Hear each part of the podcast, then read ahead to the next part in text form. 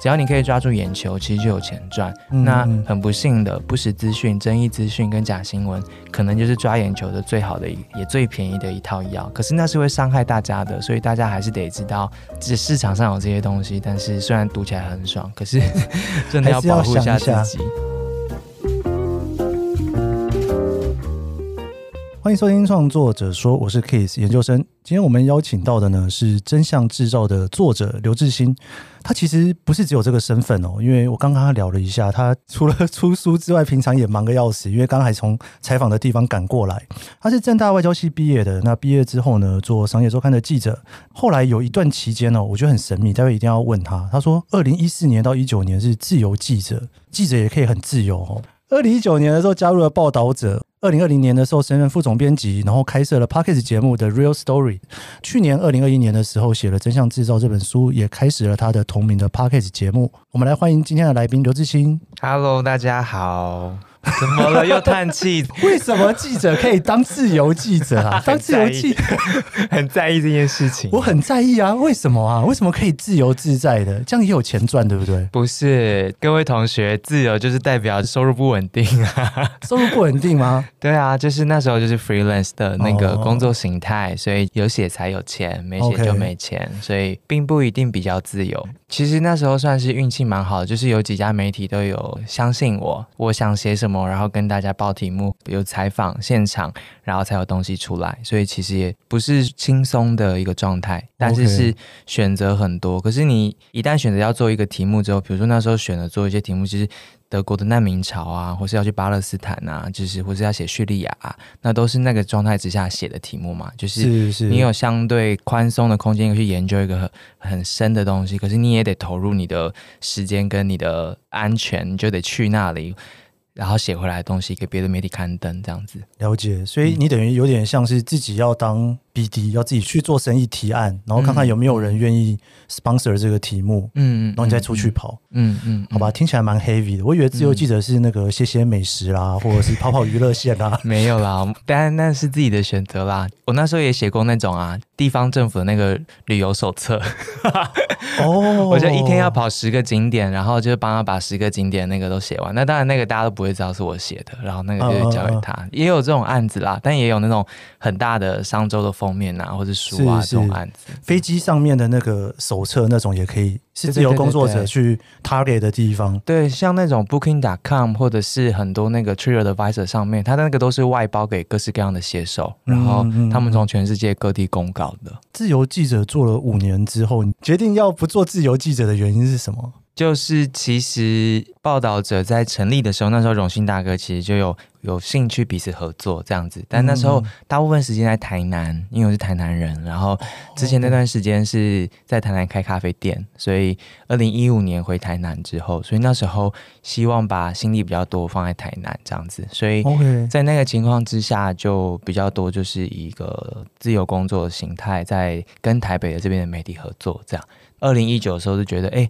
我们好像可以就是稍微调整一下，我可以在台北找个正职工作啊等等的、呃、刚好荣幸大哥也说哎，报道者这边有空间，所以就进来了。如果说原本就是在做记者，然后你二零一五年的时候你等于你选择了一个不同的生活方式嘛，这样子的选择是不是会限制掉说你原本可以写的东西或是不能写的东西就会变得很不一样，对不对？差很多，差很多。就是当你是一个正职编辑面记者的时候、嗯、你有自己要顾的线，如果你是 weekly 的周刊的话、嗯嗯嗯、你就是每周要顾线上的东西，然后 report 当周发生的事。但是当你是一个所谓自由记者，其实就是兼职工作者 freelancer 这样的角色、嗯、在国外是相当普及的啦，我觉得大家也没有必要大惊小怪、嗯、那只是因为台湾这边的媒体环境并没有这样一个正规的，因为比如说在德国欧洲的话，自由工作者其实是有自己的工会的，然后他们是有自己的法律的，在德国他的税制什么的也因为你的这工作形态也已经安排好了，但是这一些从法律到税到等等在台湾是不具备的，所以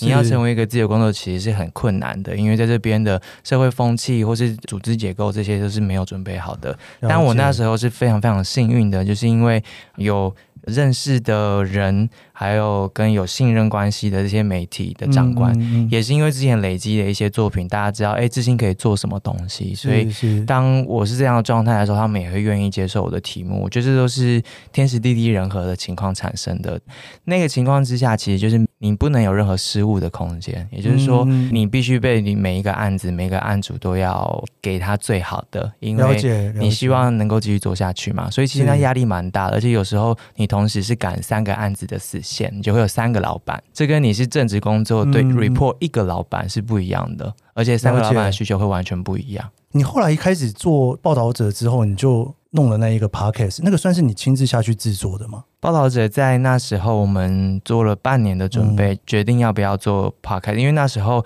我们有先做一千六百份问卷，然后我们的读者就说哎、欸，大家 百分之九十五 都说要啊，你们要做啊，然后结果我就发现我好像就不能假装没这件事然后那时候刚好就是换了职位，然后所以就想说那可以来试看看。然后那时候就是婉珍她在商岸工作嘛，然后她就是有寻求报道者的意愿，看有没有愿意合作，然后所以我们就开始尝试了这样子。我其实还蛮好奇的，因为像如果说以前报道者的文章是一个比较深度采访的报道，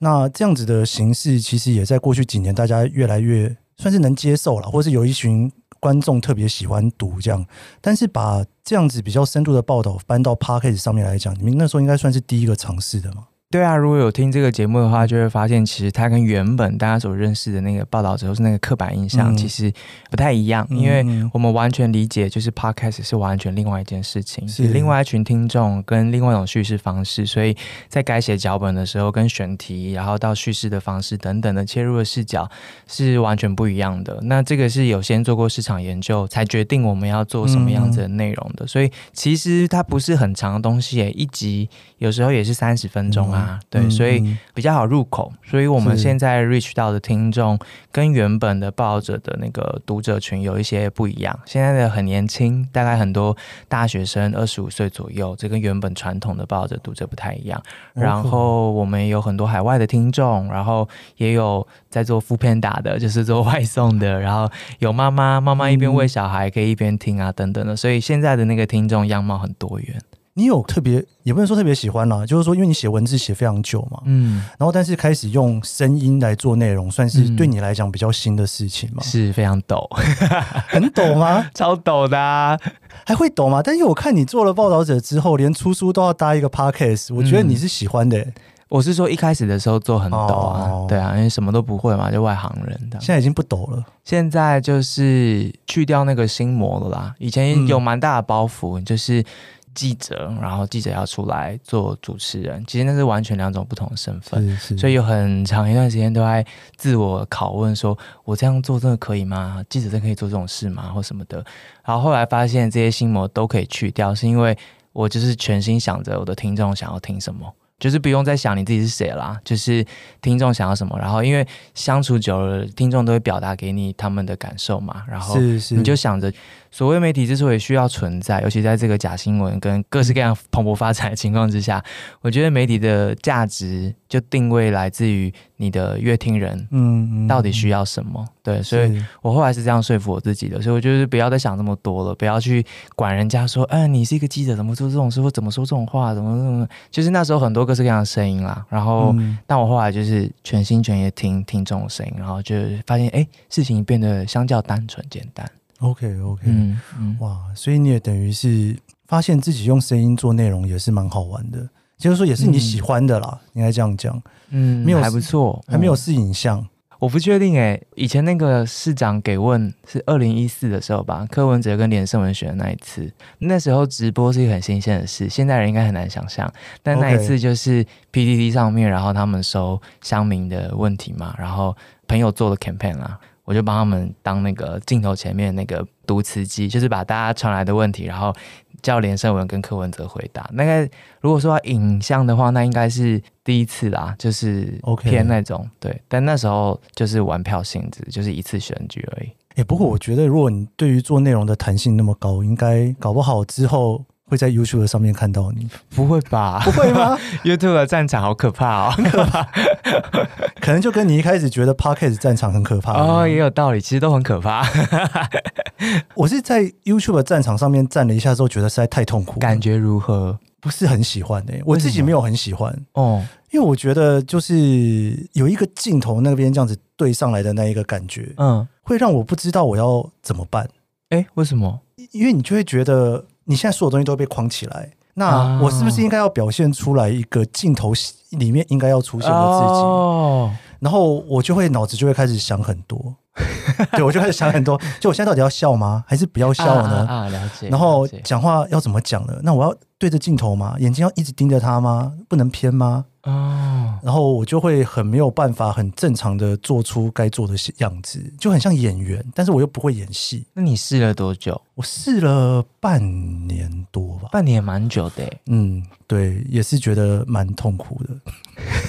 我觉得也不能说到痛苦，嗯，应该说会觉得说是不是有更好的内容的呈现方式，因为 我, 我以前也是写字嘛，我部落格也写了十年了嘛，那就觉得那个东西就很轻松嘛，那 YouTube 做了半天就觉得嗯，好像不太像是一个喜欢的哦，真的哦，嗯，没有得到任何正面的 feedback 嘛，从你的观众 feedback 其实还算 OK 耶，因为流量订阅其实都冲很快，嗯，对啊，但是就是好像不是所有事情都是可以靠成就感的哦，了解。对，其实当然就是有成就感你会愿意做下去嘛，挫折感就停下来嘛，嗯，但是有的时候有些成就感拿到了，你挫折感更大吧，真的哦，自己心中的啦，就心累。对，而且你就很累，你剪一个节目或什么的都花很多时间。对啊，你都自己做？对，自己做。怎么办？我现在被访问了。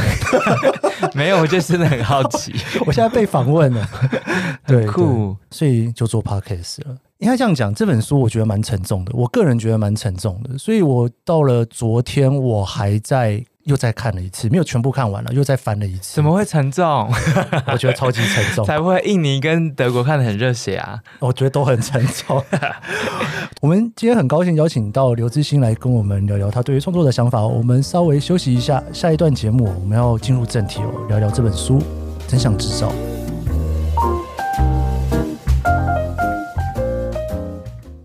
Hello， 是 Keith 研究生，你现在在收听的是《创作者说》。每一集节目我会邀请一位创作者来跟我们聊聊他的创作故事。我们邀请过畅销作家、导演、编剧，也邀请了创作歌手、部落客、YouTuber、Podcaster 来一起讨论对于创作的想法。你可以在 Apple Podcast、Spotify 收听，也可以追踪研究生脸书专页，我会分享每一集节目录音后的心得。你也可以留言告诉我你的想法。创作者说每周四上线，欢迎你跟我一起探索这些故事背后的创作故事。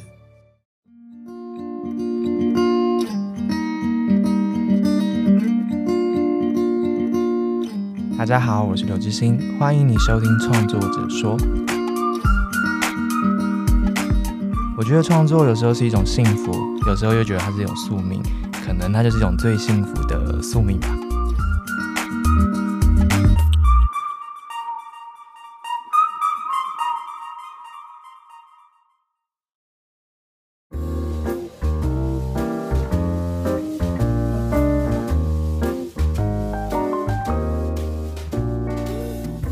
你可不可以跟我们聊一下这本书《真相制造》？你到底什么时候开始想要写这本书的啊？这本书因为它是把过去这五年我在八个国家的采访，然后我在那边看见的东西，然后在去年就是写出来。那所以我回头看了我当时候所有的笔记，最早是二零一六年在布鲁塞尔的时候的笔记嘛，我去那边写下来的东西。嗯嗯，所以我觉得写这本书的时候，其实一箱的这五年来的笔记就在我旁边，然后重听那时候的所有的录音档，这样子真的跟我的出版社确定，因为我那时候跟出版社要写的书，其实第一本不是这个，但是呢，就是在那个。那个二零一八年的那个选举之后，我们逐渐有了共识，就是哦，那不然我们来先做另外一个 project 好了，就是现在看到这本书就是《真相制造》这样子。因为我二零一六年开始写那个 ISIS 的恐怖分子的事情的时候，再往前是二零一五年的那些叙利亚难民潮在欧洲的情况。那那时候其实就感受到假新闻这个东西它真实的影响力，嗯，以及它应该被怎么样的认知。加上我以前是网路线的嘛，可是台湾这边其实一直很慢很慢很慢很慢，到二零一八年的选举之后，大家来正视识这件事情，就是理解这个问题。可是那时候大家理解的方式相当的单一，就是可能是因为一场选举、一次公投，或是因为一个国家在对台湾做的事情而去讨论这件事情。那那时候很多的讨论其实集中在找谁是凶手这样子。然后那时候假新闻三个字，大家的惯用语法就是你才假新闻，你全家都假新闻，它就变成一个各自谩骂的一个题目。嗯嗯嗯，对，然后我就觉得不太对，因为自己从一五年、一六年开始，就是一直写相关的东西，然后在不同国家看到这些情况，也去一七年的法国总统大选看俄罗斯人怎么影响。你觉得我好像不能用一次一篇文章或是一个专题来回应，我觉得这个议题需要拥有的理解，来提供给大家这些。嗯嗯，所以后来就变成这本书，就是七章，然后十八万字。就是我觉得，如果真的、真的、真的在意这件事情的话，我们就是要去看看其他国家发生什么事情。所以，如果认真读这本书，会发现从第一章布鲁塞尔一路铺陈到最后一章是台湾，其实是因为想要帮助台湾的读者读到最后一章的时候。你看到台湾发生的这件事情的时候，你已经知道你要怎么看了，因为你看过了前面其他国家发生的事情，所以每一个国家的故事其实都在写给台湾人看，然后帮助台湾人理解我们现在在什么状态，然后我们能够做什么。所以其实只要书出来之后，其实有很多老师然后记者会告诉我他们在里面看见了自己，就是说他们面对这些问题有时候觉得很无力，但是他其实都很想做些什么，然后他在里面看到很多不同国家的人啊，他们的人物故事啊，然后再做些东西这样子。但也有一些政治人物看了之后就很焦虑，所以书出来之后，我有跟一些六都的市长就是一对一的谈了一两个小时，然后政党的人也有，政府里面的人也有，然后部长啊等等的，嗯嗯嗯，就是大家在书里面会看到原来这几年大家所困扰那些事，以及想要做的事情，然后国外做了什么，他们其实都想知道更多这样。是，因为假新闻这个议题，你从二零一六年的时候你就感受到了，嗯，你的那个感受到这件事情的时候，是从网络上面感受到的吗？呃，因为我是记者，所以他不是感受，他就是真的看见了。看见了，所以一五年的时候，嗯，那时候如果大家还记得的话，有百万难民潮涌入德国，所以那时候我在德国待了两三个礼拜，跑了六个城市，然后跟着那些难民进到德国，然后落地，然后看在德国社会发生的事情，嗯，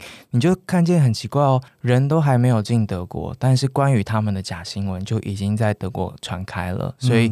你在网络上面就会看到他们怎么描述这些难民啊，他们是恐怖分子，他们是来要钱的，然后等等等，然后你会看见网络工具怎么样变成攻击用的工具，就是会有一张 Google Map， 然后上面就标示了德国境内还没有建立但是已经被暴露出来的那个收容所的位置，然后人们就去那边放火，欸，然后就去打他们，欸，然后就去拦住那一些要开进来的载着难民的巴士，嗯，然后就指着他们，比如说你们是 I S I S 派来的人，然后等等等。嗯嗯嗯。二零一五年就看见那个假新闻这件事情怎么样实实在在的造成一个社会的撕裂，以及人跟人之间建立刻板印象或是错误的理解，然后夺走了人命，就是那时候我明确看见的事情。嗯嗯，所以也不是说我感受到，就是我看见，我是从非洲到欧洲的那第一个岛，意大利最最最南边，非常靠近非洲大陆那个岛上面开始了解这些难民怎么登上那个三四百人的那个难民船，然后可能在上面死掉，然后怎么落地欧洲的境内，然后怎么流浪从那个小岛一路流流流流流流，然后走到德国，就是这几千公里，然后过程当中有多少的关于网络上面的讯息，扮演什么样的角色，然后怎么样改变他们的一生，然后他们怎么样回应这样子的攻击。比如说有一个难民，他就因为他跟梅克尔自拍嘛，然后后来每次欧洲有恐怖攻击发生的时候，这个难民的照片就会被极右派拿出来做成海报，嗯，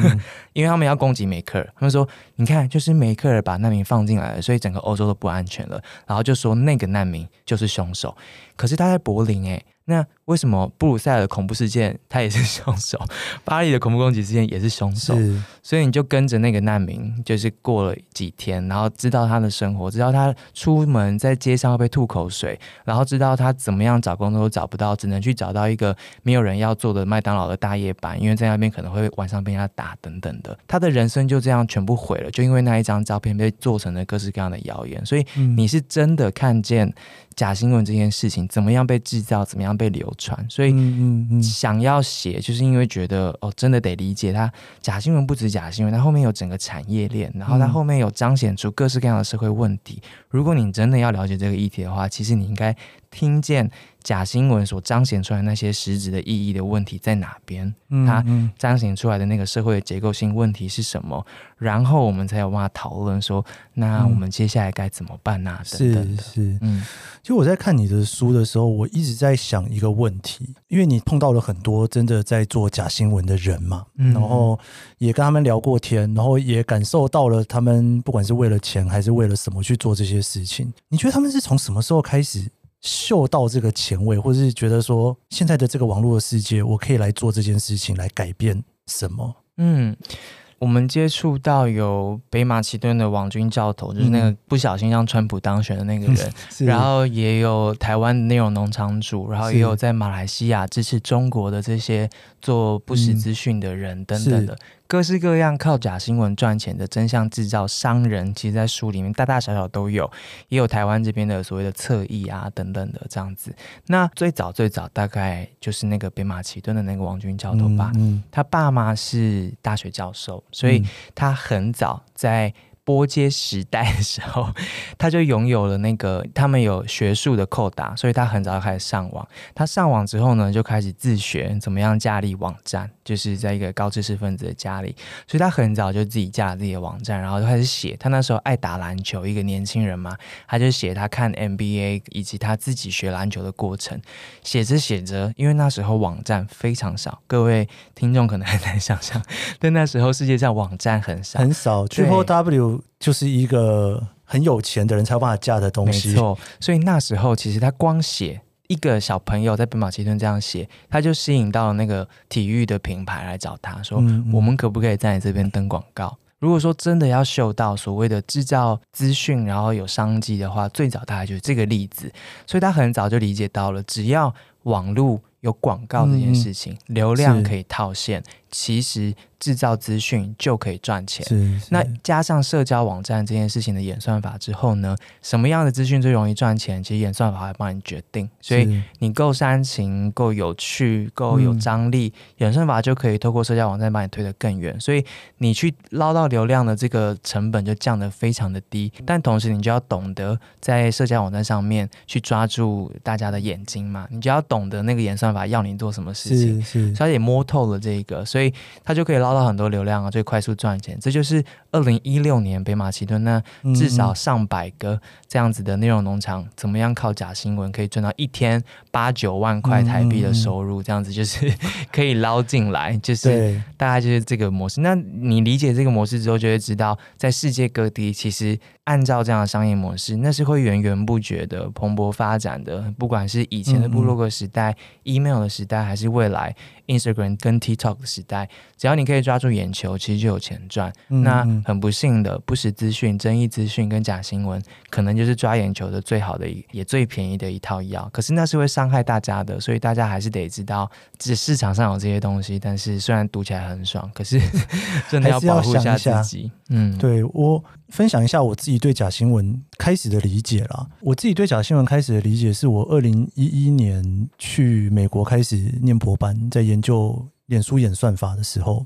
啊，不过那时候我们有几个 project 啦，其中我有一个比较大的 project 就是在做里面的词汇分析，就里面就开始在做说，基本上你只要带着有情绪上的语言，你就会瞬间就会跑上去这样子，嗯，不过那已经是二零一一年一二年的数据了，所以其实蛮早的，嗯，大概跟那个剑桥他们拿到的数据差不多，因为那时候脸书基本上所有数据都是要拿就拿的那种概念。对，然后那时候我就一直在想这件事情，因为刚好在念博班的期间碰到了二零一四年的选举嘛，嗯嗯，那那时候整个美国的几个媒体，因为 美, 美国的媒体基本上也是立场鲜明，对对，立场鲜明，你就会看到那些媒体，虽然说他们不见得会在他们的媒体里面做出一些非常很煽情的语言或者很激烈的语言，嗯，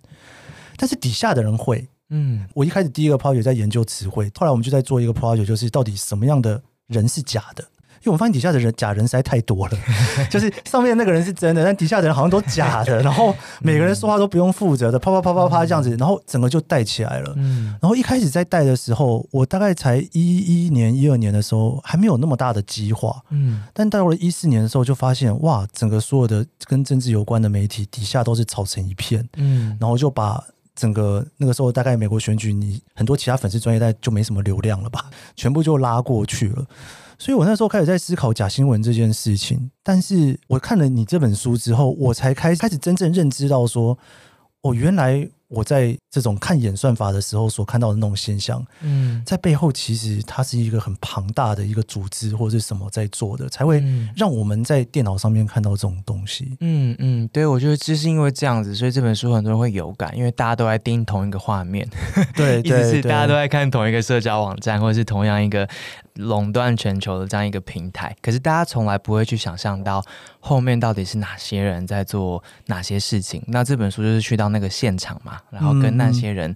真实的对话、嗯、可是我觉得关键不在这边而已，而是这样子的一条生产链，然后这样子的一个使用模式，这样的媒体环境投射到你的生命里面，比如说选举的时候，比如说家庭里面的时候，比如说你可能是一个弱势，你可能是难民，你可能是同志族群，你可能是什么什么的、嗯、那那些东西在你生活里面造成什么样子的影响。在写这本书的时候其实尽可能的回到大家的生命里面去，比如说那一个当了二十年的德国市长，然后他因为社交网站带来的这些极化跟假新闻，所以他竟然一个欧洲的模范市长，然后竟然被自己的选民拿刀就是去攻击他的，差点就死掉了、嗯、就砍他的脖子嘛。对，那在那之后他就重新去想象到底现代来说什么是好的政治，作为一个政治人物该怎么办。嗯嗯，对，嗯，就是这件事情其实真的意义会在于在这样子的一个环境里面我们该怎么样做我们的选择，然后那个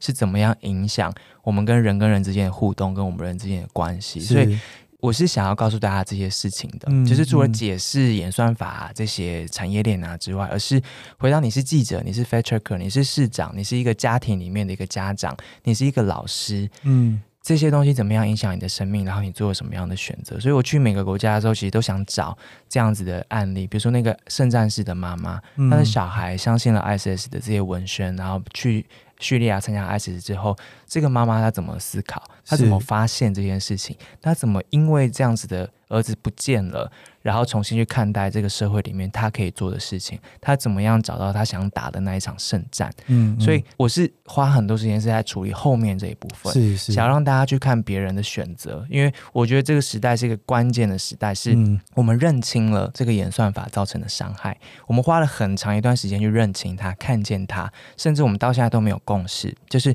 我们到现在都没有办法有共识说演算法怎么样伤害我们，我们还在这个阶段、嗯、要求它揭露，但接下来其实是揭露之后我们每一个人每一个家庭每一个学校每一个国家我们怎么做那个选择，这个选择从沟通的方式到权力关系到接下来可能甚至立法、嗯、那都是选择、嗯、那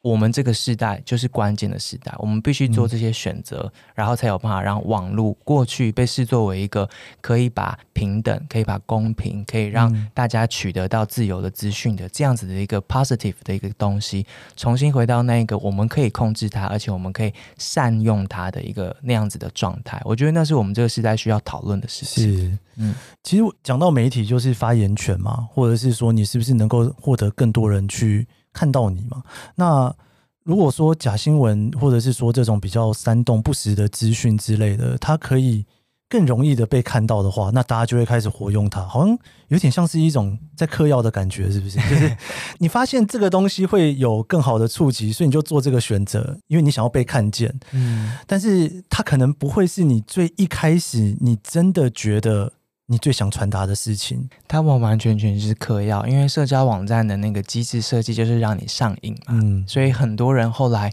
就会为了取得更多的互动更多的赞数更多的 follower 然后不断的改变自己说话的方式、嗯、或是思考的方式，每天想的就是啊，那我要怎么发文我要拍什么画面等等的，那真的就是上瘾了。那回到一般人来说他不一定是创作者，所以他不一定就是每天想着我要写什么，可是你每天吃什么其实就是就是在影响你的大脑。那就是我都会跟大家说，你就用食安的视角来看待这个问题。你会想着你喝的牛奶是什么，对吧？你会希望它里面没有其他的脏东西，因为你知道那会实质的伤害你的健康。可是你每天在看的这些东西，它也就是实质的在影响你认知的这个方法，跟你接受到的资讯是不是对的，甚至会改变你的价值观，对啊。所以用食安的方式去看待这件事情，然后其实一切会更清楚。就是你会希望你的吃到的是好东西，嗯、那你会去认品牌，你会想要找到一个可信赖的小农啊，或是一个商家是你愿意吃他的东西的。那吸收资讯的时候其实也是一样，就是大家如果用这种心态去看待这件事情的话，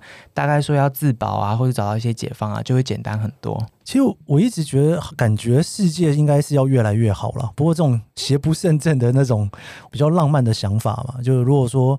我们可以发现有一些不好的东西在这里的时候，我们就会去想一些方法去克服它嘛。我总觉得假新闻对我来讲，我自己的感觉啦，因为我不见得说得准，它好像有一点在踩一条线。嗯，就是很多人都会开玩笑说，就是所有最赚钱的方法都写在刑法里面的，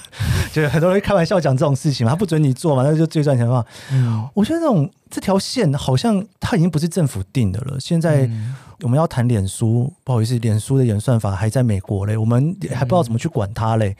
那台湾的政府有没有办法去管脸书的演算法呢？可能还没有办法管，在现在的这个立法或司法的阶段是没有办法的嘛。嗯，对，所以去踩这一条线反而变成会是说你在追求赚钱或者你在追求什么的时候，那条线到底在哪里，我如果能踩到它，我可能可以得到最大的利益。嗯，很多人在追求这件事情。是啊，所以我才会觉得用商业的逻辑来理解这个议题是最能够帮助大家的。就像你刚刚说的那样，嗯、大家如果都知道永远会有这群人在赚那个钱的话，你就不能够轻易的看每一篇文章然后把那个当真嘛，对不对？是是对，其实这个书出来之后，我自己是乐观的，因为就会变成说我从一六年一七年开始写相关的议题，那时候真的没有人 care 我，欸、没有人在乎，没有人知道，对，没有人想要知道什么是假新闻啊。可是你现在大家都知道了，大家都知道赖里面可能有很多有问题，嗯、会拿来开玩笑。不会，我爸还不知道，他一定心里面知道啊，只是他需要一些认同感啦。好吧，对，对，所以我觉得站在第一线的人，也就是书里面这些人，他其实会更容易乐观，是因为他就是每天看到那些改变的存在，然后他发现你放长远来看的话，事情是慢慢有在变化的，但有些地方变化得很快，嗯、对，可是这是我们的决定，就是我们有没有办法让这个变化可以是更快，然后往更好的方向走。 N C C 也刚把网络这件事情纳为它的主管的范围了，所以接下来不是没有无法可管，而是这些东西都有在变的。所以出书之后的讨论让我觉得很乐观，是因为我觉得大家都是有感觉的，可是愿不愿意正视那些感觉啊？他就有想要需要我们这种乌鸦，就是就是哎、欸，就是这样。然后他们觉得哦，对啦对啦，其实我知道了。然后他就会承认说，哦，其实这些都是自己知道的。但是接下来就要对抗那个啊！如果你对社交网站已经上瘾的话，这样子其实就是对。那疫情这件事情其实有一点帮助，就是疫情让大家感觉到，就是我真的需要真实的资讯，因为不然的话，我可能就会走错方向，就是说我不知道怎么防疫，或者说我可能选择打疫苗的方式，或是我怎么样，我可能甚至跑出国或什么什么的。在疫情之下，你真的知道你需要正确的资讯才可以生存下来。所以其实在疫情发生之后，嗯嗯今年度国际的智库在讨论假新闻的时候，它是以一个人类有没有办法集体应对未知威胁的一个能力。嗯嗯他觉得假新闻这件事情是威胁到这件事情，包括气候变迁，包括这个新型态的病毒，其实它都仰赖全世界的人们理性的讨论我们该怎么回应这个未知的威胁。嗯、但是假资讯这件事情就会影响到这件事情。那我自己觉得更关键的事情是，未来能够接受到能够掌握正确资讯的，它变成一种阶级了，就是一定有人他还是可以获得正确资讯的，知识程度高，然后他有办法比如说订阅某一些媒体这样子。嗯嗯嗯那这些以后他就是可能最安全的，因为地震来的时候或是病毒来的时候他知道该怎么办。可是一定有一些人是被假资讯给蒙混的，或是他就是 access 不到他需要的那些知识，或是那些知识就是没有办法以简单易懂的方式传达到那边去，那这些人就会在这个情况下变成一种低下的阶级，然后在面对这些未知威胁的时候，其实它是有危险的。所以从这个视角来看，资讯的混乱就是一个社会问题，就是它不是只是政治上面或是一些口角，就是啊你假新闻我假新闻，它是真的会影响到社会上面的不公平跟不正义的。了解，对，了解。所以用这种情况长远的看待它，我觉得它值得我们投入更多的心力，才有办法让更多人在安全跟社会是公平正义的情况之下，好好的一起往前走。是，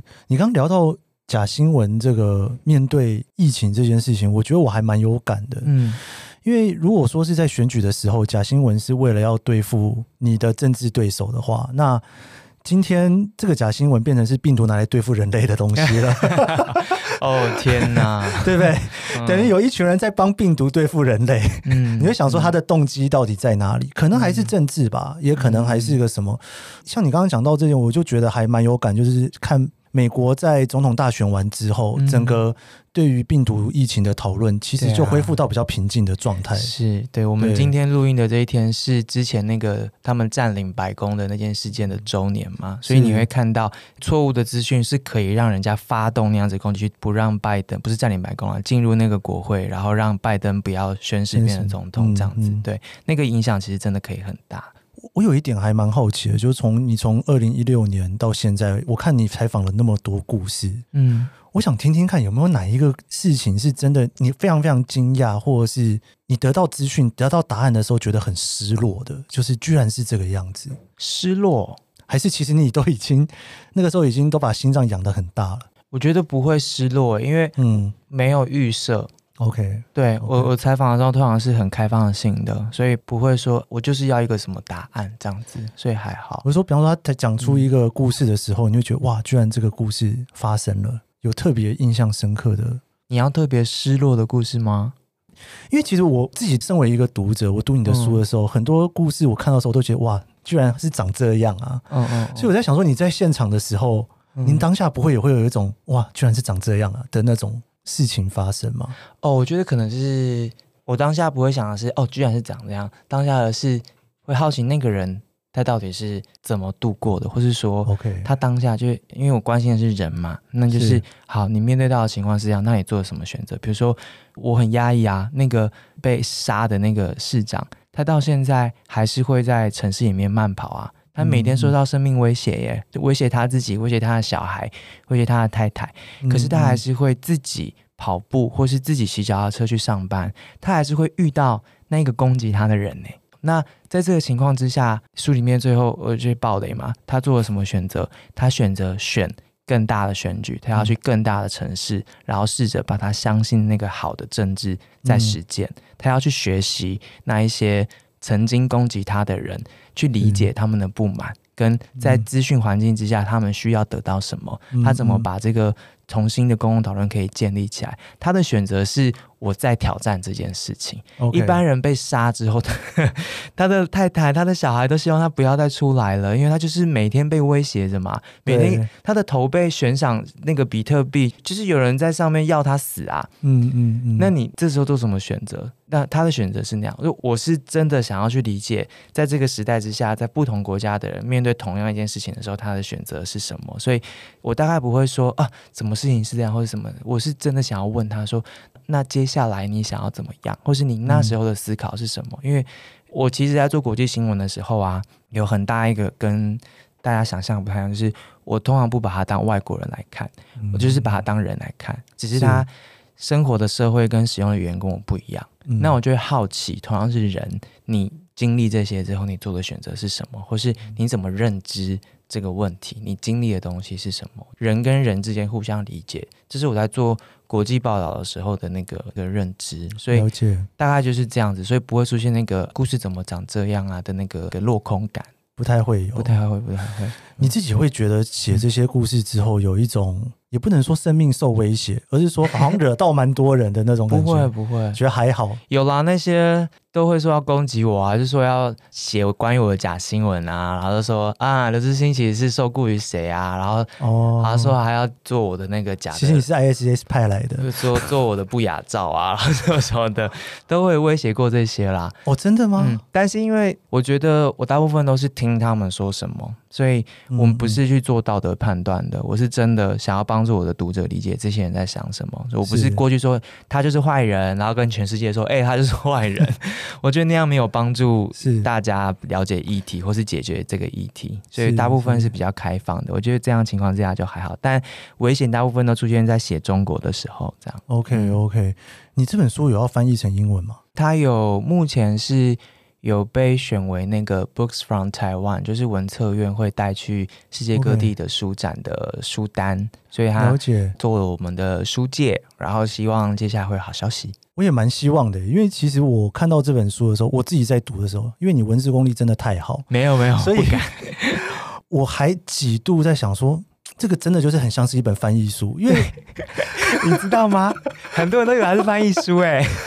因为坦白话，我因为我自己是念新闻所出来的嘛，嗯嗯嗯，然后后来也是就是念相关的，我真的很少看到在台湾有一个像是这种自由记者。当然，刚刚自由记者有点开玩笑，我知道自由自由记者，我希望我的观众能够更了解自由记者是什么。謝謝，嗯、对，就是这样子的这种自由记者写出来的书，我真的没有印象中有台湾人在写。但是你、哦、你看到那种翻译书或者是美国在写，其实蛮多的。嗯，嗯，所以我我其实有一种感动、欸，哎，我会觉得说哇，真的、哦，就是谢谢，就是台湾也可以有记者在那么长的一段时间之后。他做的事情不是当名嘴爆料，他是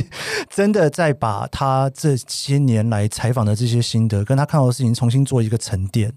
然后再把它做出来。而且你那么年轻，你还会有第二本第三本。希望希望对啊，所以我很期待他能够变成英文版，我也很期待看到他变成多国语言版的时候其他地方的人的翻译。嗯，目前有看到一篇西班牙的书评、嗯、西班牙文的书评，我相信它应该可以解决很多国家不同。这本书有个独特的表现，就是它的那个电子书卖得非常好、哦、所以就是有很多海外的华人、嗯、就是买了它。我觉得因为里面有一章是关于中国跟香港的、嗯、所以我觉得可能有解答到很多人的问题。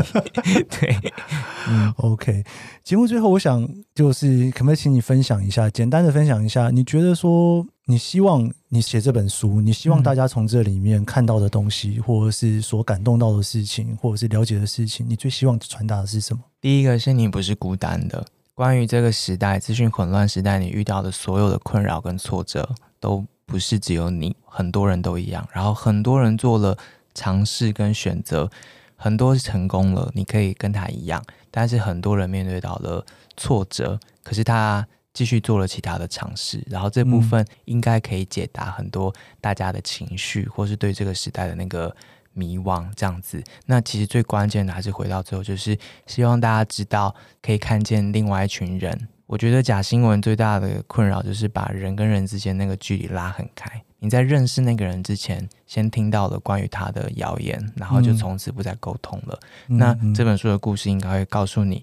怎么样沟通，或是沟通之后其实事情会好很多。是、嗯、谢谢知行，而且我还蛮期待这本书能够出大字版的。十八点字分上下集两本。我其实很想丢给我爸看，但是这个字对他来讲真的是太挑战了。对不起。哦，你们都你们都没有人愿意出大字版吗？呃，大字版可能那个纸要很多张，可以跟金庸一样啊，出到五集啊。好有创意哦！我问一下，我问一下出版社，但可以先听看看我们的 podcast 啦。对对，大字版还没有出之前，对我我非常期待出大字版。我觉得大字版可能可以reach 到更多我希望能够分享到的人啊，或许有声书，对，有声书也可以、哦、哇！但有声书好像对他们来讲好像有点太新了。哦，这这时代的创作者真的好辛苦、哦，很辛苦，对不对？为了想要传播理念，什么都得做，要不然你就是还是得做 YouTube。对，好好好，好期待，好好的跟中天拼了，没有啦，开玩笑。OK， 很高兴今天邀请到刘致昕来跟我们聊聊他的创作故事。如果你喜欢我们这一集的节目，也很喜欢这本书跟我们聊的内容的话，别忘了《真相制造》，你可以在各大书店买到。以上就是这一集的创作者说，你可以在 Apple Podcast、Spotify 收听。如果你喜欢这集节目，别忘了帮我在 Apple Podcast 留下五星好评，还有别忘了追踪研究生脸书专页，我会在上面分享更多这集节目的心得。我们下集节目见喽，拜拜，拜拜。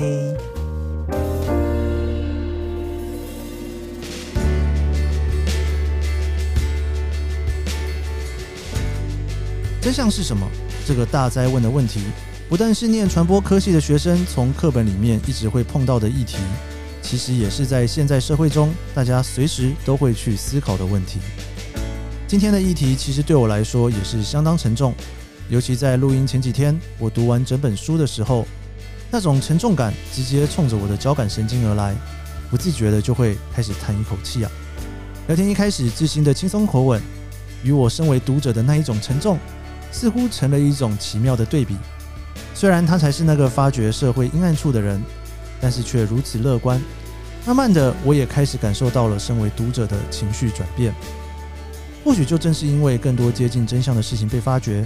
摊在阳光下，我们了解了更多，也越能够有机会去让自己改变些什么，多想些什么。我们也越有勇气对这世界的未来更乐观，更多期待，